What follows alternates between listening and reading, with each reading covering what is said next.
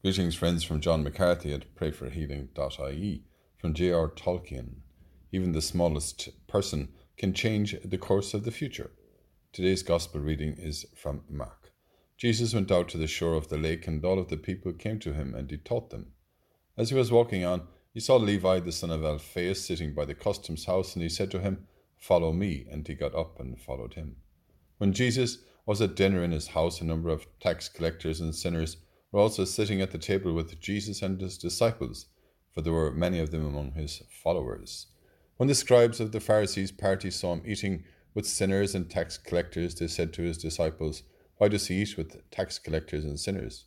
When Jesus heard this, he said to them, It is not the healthy who need the doctor, but the sick. I did not come to call the virtuous, but sinners.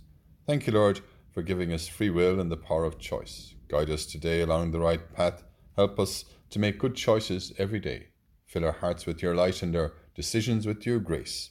As we pray together and say for one another Hail Mary, full of grace, the Lord is with thee. Blessed art thou among women, and blessed is the fruit of thy womb, Jesus. Holy Mary, Mother of God, pray for us sinners now and at the hour of our death. Amen.